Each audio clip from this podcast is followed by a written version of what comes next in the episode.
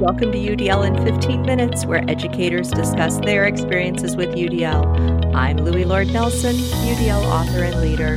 Today, I'm talking with Adria Gold, who is a fourth and fifth grade ELA teacher at Pretty Boy Elementary School in Baltimore, Maryland. Today, Adria is going to share how UDL has changed how she designs her lessons, making them accessible to all students. Hi, Adria, how are you? I'm doing well. How are you? Great. Thank you so much. Let's just dive in. Will you share with us your teaching background? Sure. So, this is my 10th year teaching, and all of my teaching has been done at Pretty Boy. I've taught third grade, uh, fourth, and fifth grade. And this year, I'm teaching just ELA. We're departmentalized. And so this year, I get to teach two classes of fourth grade ELA and one class of fifth grade ELA. Oh, okay. So, what's the makeup of the student population in your classrooms? So, within my three classes, I have a whole range of needs. I have students that are reading below grade level, and then I also have students that are quite above grade level. So, it's a whole mix in my classes this year. Okay. What's the socioeconomic picture like at Pretty Boy? So, our school is actually not that diverse.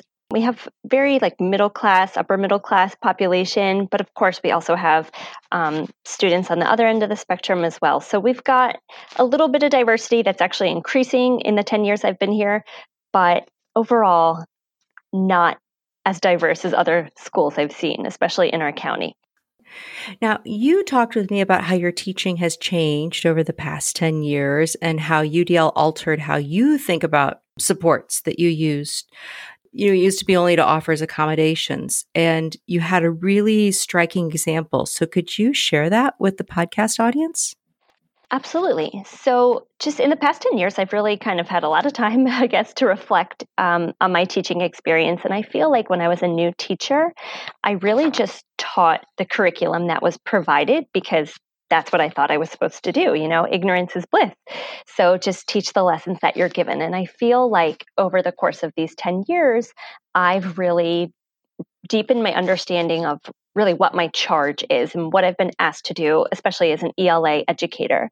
And now that I've grown so comfortable and I feel knowledgeable in the standards, I feel like now is the time that I can really perfect the ways that I'm instructing. And I think that's where I'm able to apply what I've learned about UDL is really in the execution of my instruction. And so through the UDL book study that I did, I've really started looking at how am I going to focus on all students instead of just the specific learners, the individuals, because I kind of had this shift in mindset of if I was going to try something for one student, why not try it for everyone? So, the example that I would like to talk about is when I use success criteria in my classroom. And when I'm referring to success criteria, I mean I'm outlining for my learners what do we need to do on an assignment in order to be successful? How do we know that we have met the standard? Because that's what my teaching is about now. It's not just are we accomplishing this lesson, but how do we get our students to master this standard? So, in the past, like an accommodation that I think certain students would need is maybe chunking, having an assignment chunked. But if some students need something chunked, then why not offer it to everyone? How can I break down this assignment to help all learners through kind of chunking it, breaking it down into simpler parts. And so I do that through success criteria.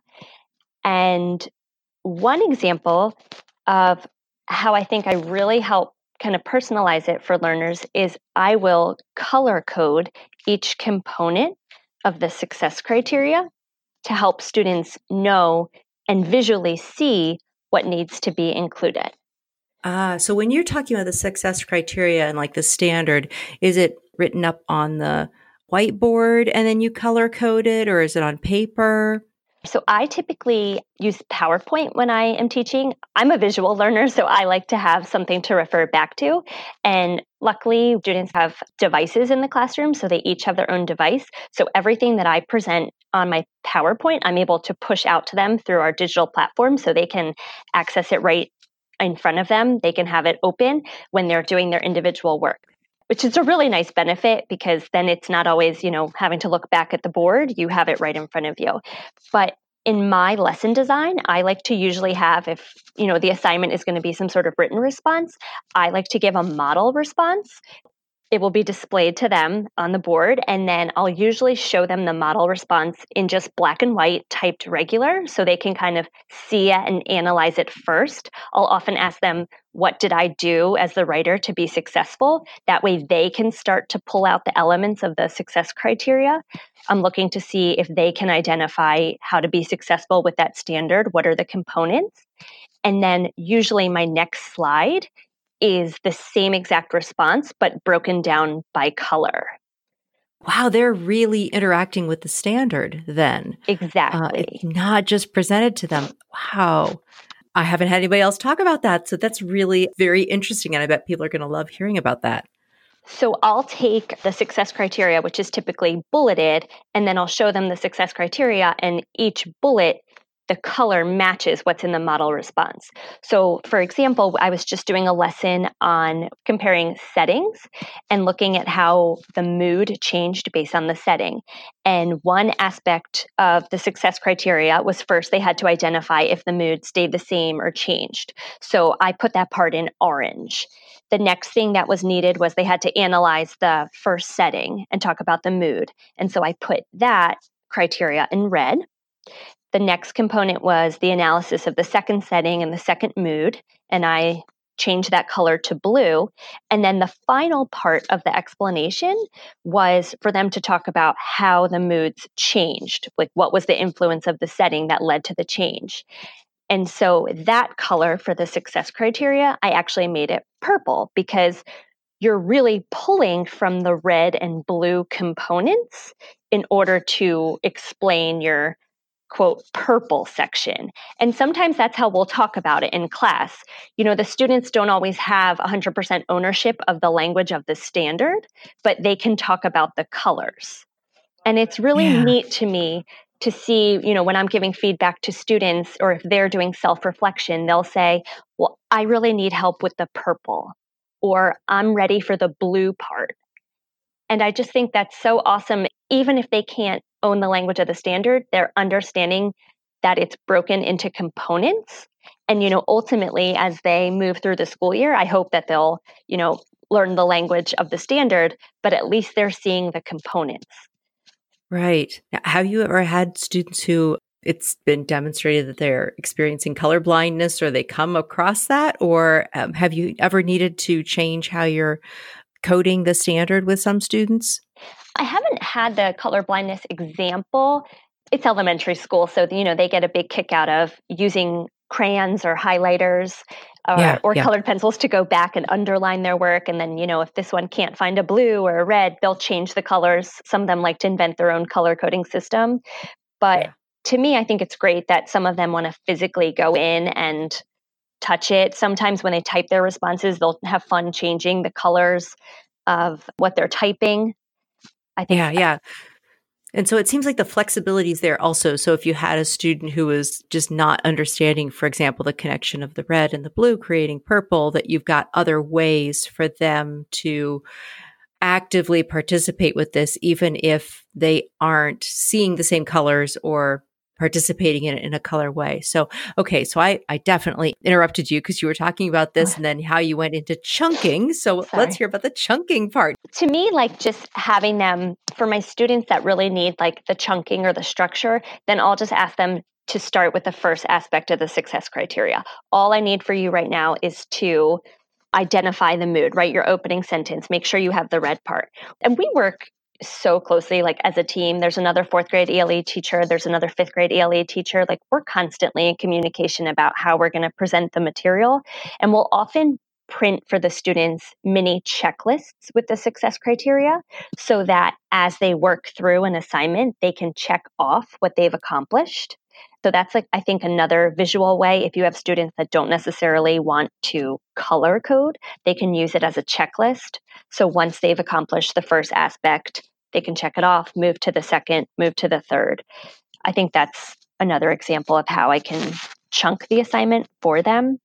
Right. And as you said, maybe typically somebody would look at an IEP and see that students need to have information broken down into smaller pieces. And so then we would employ the chunking. But you're saying, no, everybody has access to this. If they want to use that, then they can. They don't have to, Absolutely. but it's there and available to them. Yeah, I think Lovely. I think about myself when I was a student and how or just the students that we've encountered in our years in education and we think about those students that get you know a written assignment to do and they don't even know where to start. And it's not always the iep students. It's not always those that we might say oh they struggle. You know it can be anyone who sometimes just doesn't know which direction to go to. And right. so why not offer them a little bit of structure or chunking or just breaking down your expectation so that they know what they're being held accountable for. Yeah. Yeah. I think all students deserve that.